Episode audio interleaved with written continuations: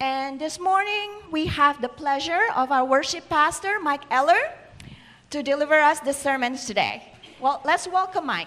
Thank you, Maria. I don't know about you, but I love hearing the voices of children in the worship space. It's a beautiful treat this morning, and just an honor to be able to dedicate those precious little girls. Well, here is one of the most intriguing questions in science today. Is there an alternate reality? Some have speculated about the existence of a parallel universe, what is known in science as multiverse theory. Maybe you've heard of this. This isn't the world of Star Trek or Marvel's Spider-Verse. Theoretical physicists say that maybe our universe, as unbelievably big as it is not the only universe that exists, which is just mind-blowing to me to even think about. And we'll put our feet back on the ground in a minute, but I want you to think with me about our cosmos. Last year, the image on the screen will show the James Webb Space Telescope, which gave us the deepest and sharpest image of the distant universe so far. And the image revealed thousands of colorful, clustered galaxies, many being observed even if faintly for the very first time. And I just say, yay, science. What a treat. What a gift we've been given. And for perspective, they say that this image, when held at arm's length, is just a grain of sand, a tiny sliver in the sky. So that when you extrapolate it out, scientists now believe that there's anywhere between 6 and 20 trillion galaxies in the observable universe. Anybody feeling small yet?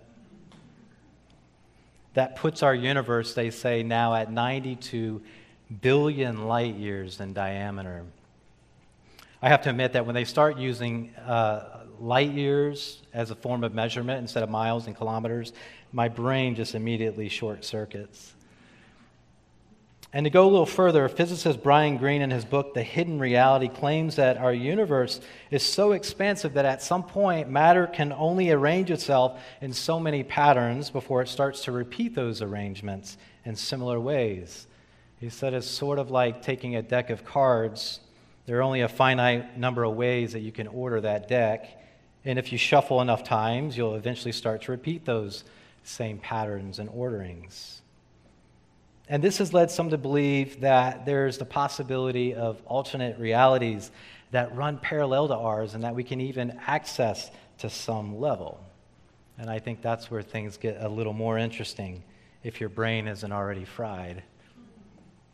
This means that maybe an alternate version of yourself exists in another universe. Now, that either sounds like good news to you or bad news, but don't ask the person sitting next to you. So the next time you wish you were a little different or someone else would just change their ways, maybe in another universe there is another version of yourself or them as well. Now, who thought you'd get a science lesson coming to church this morning, right? But I'm fascinated by big questions like these.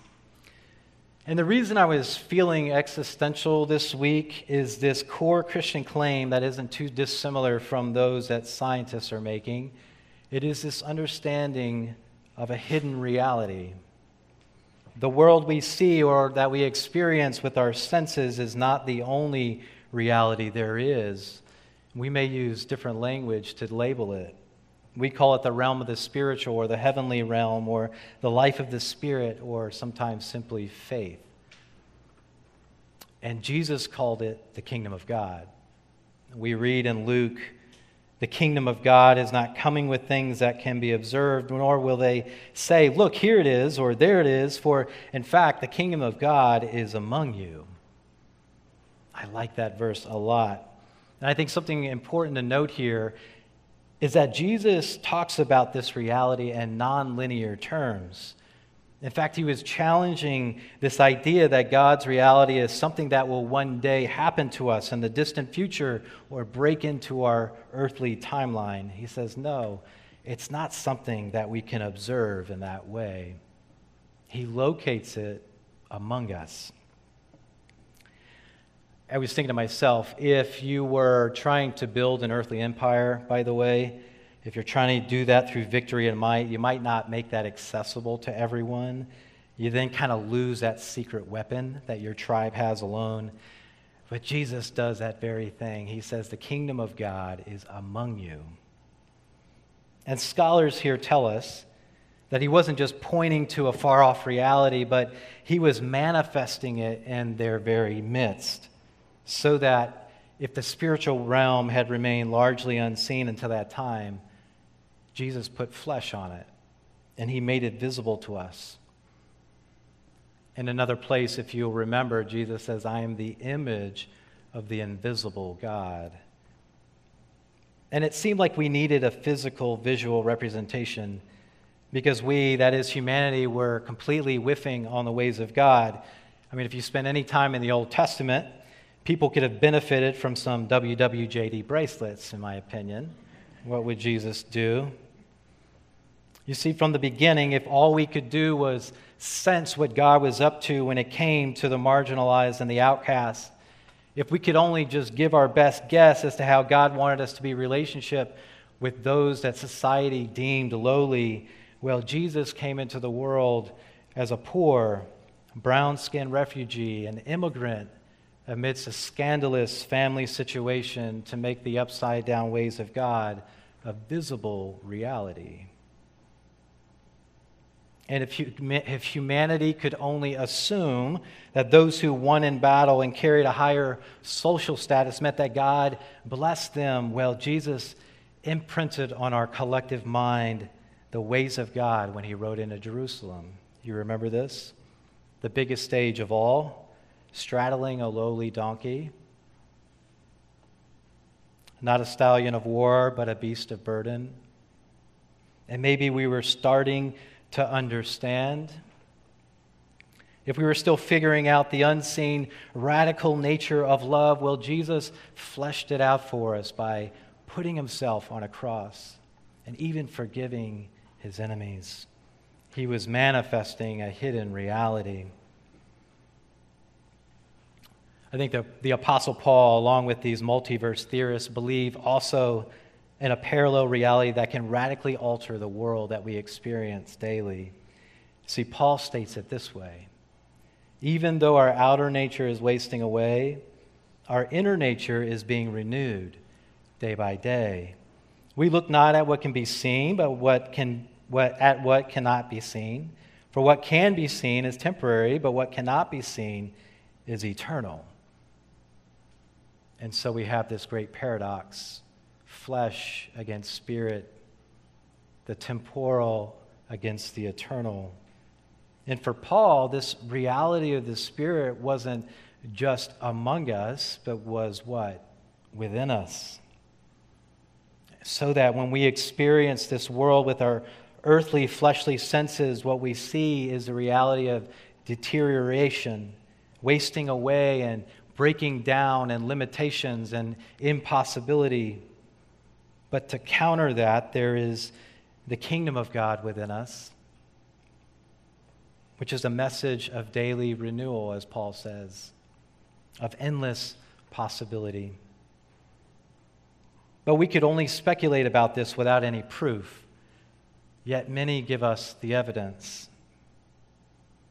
Not too far from here, there's someone with a terminal illness, and instead of collapsing in on herself under the weight of her impossible situation, she finds this daily vigor with whatever strength she has left to serve those around her instead.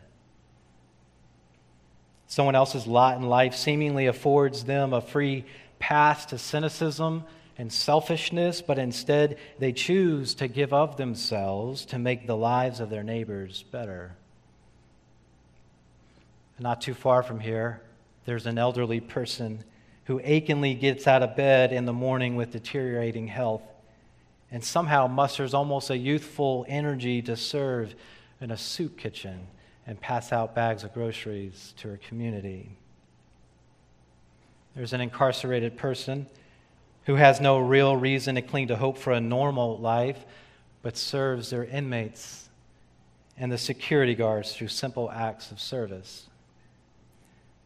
There's a well-to-do middle-class person who has made it in life, yet instead of hoarding his resources, chooses to give away what he has rightfully earned for himself.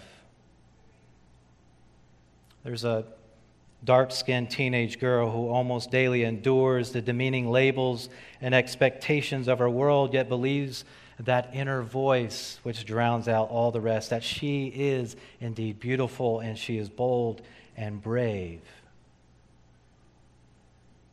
And not too far from here, there's a single mom whose life didn't quite go according to plan, but taps into a hidden wellspring to be able to give her the kids that she never had growing up, and holds down multiple jobs. You see, though our outer nature is wasting away, our inner nature is being renewed day by day. And it makes me wonder how we're doing with this here. Could it be said of us that we are allowing this inner unseen reality of Christ to transform our fleshly reality?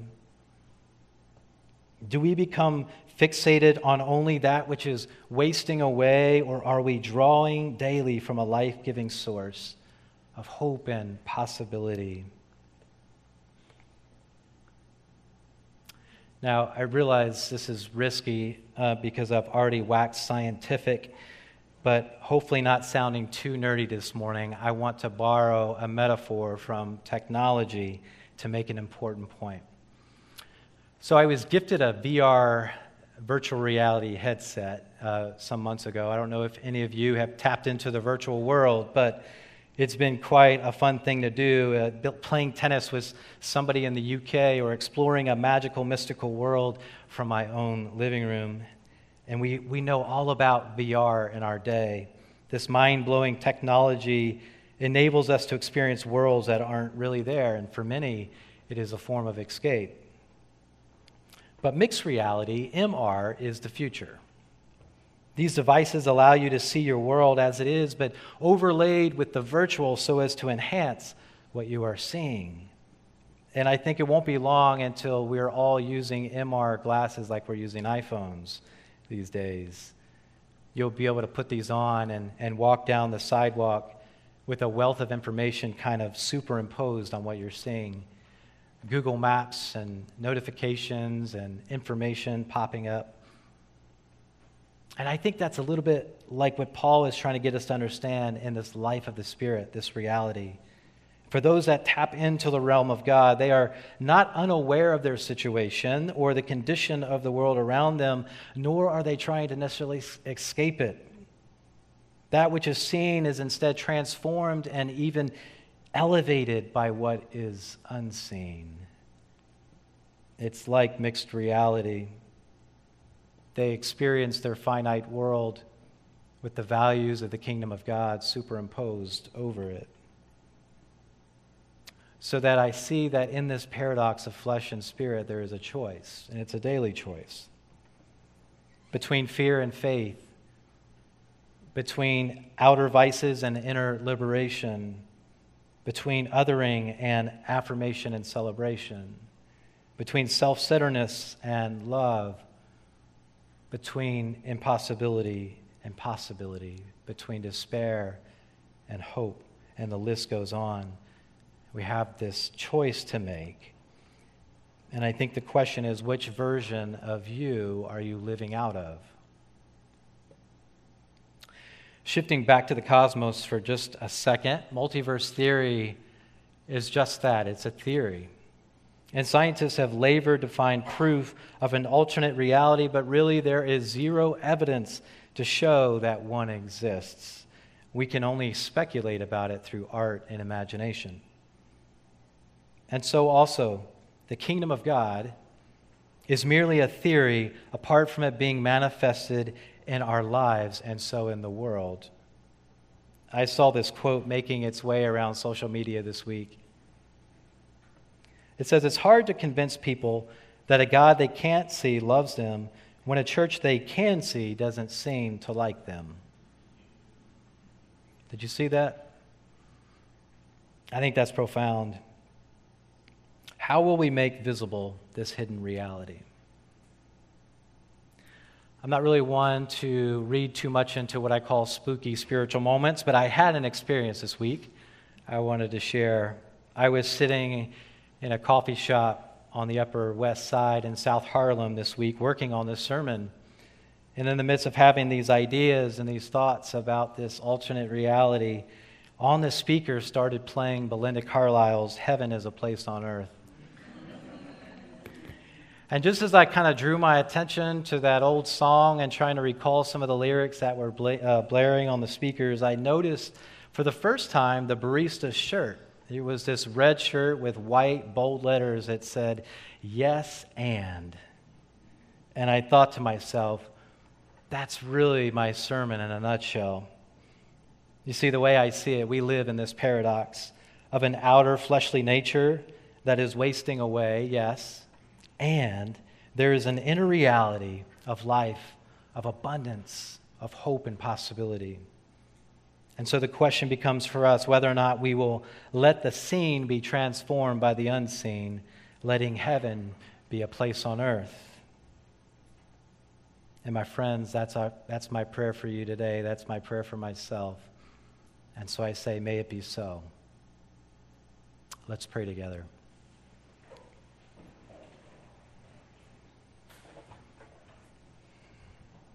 God, we are surrounded by a world that is in need of light and love and hope.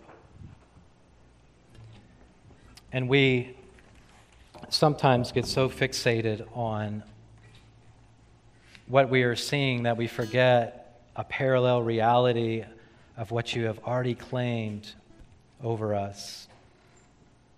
Hope and possibility, unending love, equality, affirmation, celebration, bravery. And we want to claim these as gifts. So even as we move into a new season and we wind down this year, 2023, we want to let what is unseen overwhelm what is seen. Not such that we escape it, not that we are not aware of our surroundings or our situations in life, but such that we can access a wellspring that you have birthed in all of us that just gets covered over by so many other things. So lead us in the life of your Spirit, that we might transform not just ourselves, but the world around us. And so it sends us forth, even as we ourselves are changed. We just pray, God, that you would bless us in this time, this short hour that we have together to celebrate community, to celebrate each other. We thank you for the gift of it. In Christ's name we pray. Amen, amen.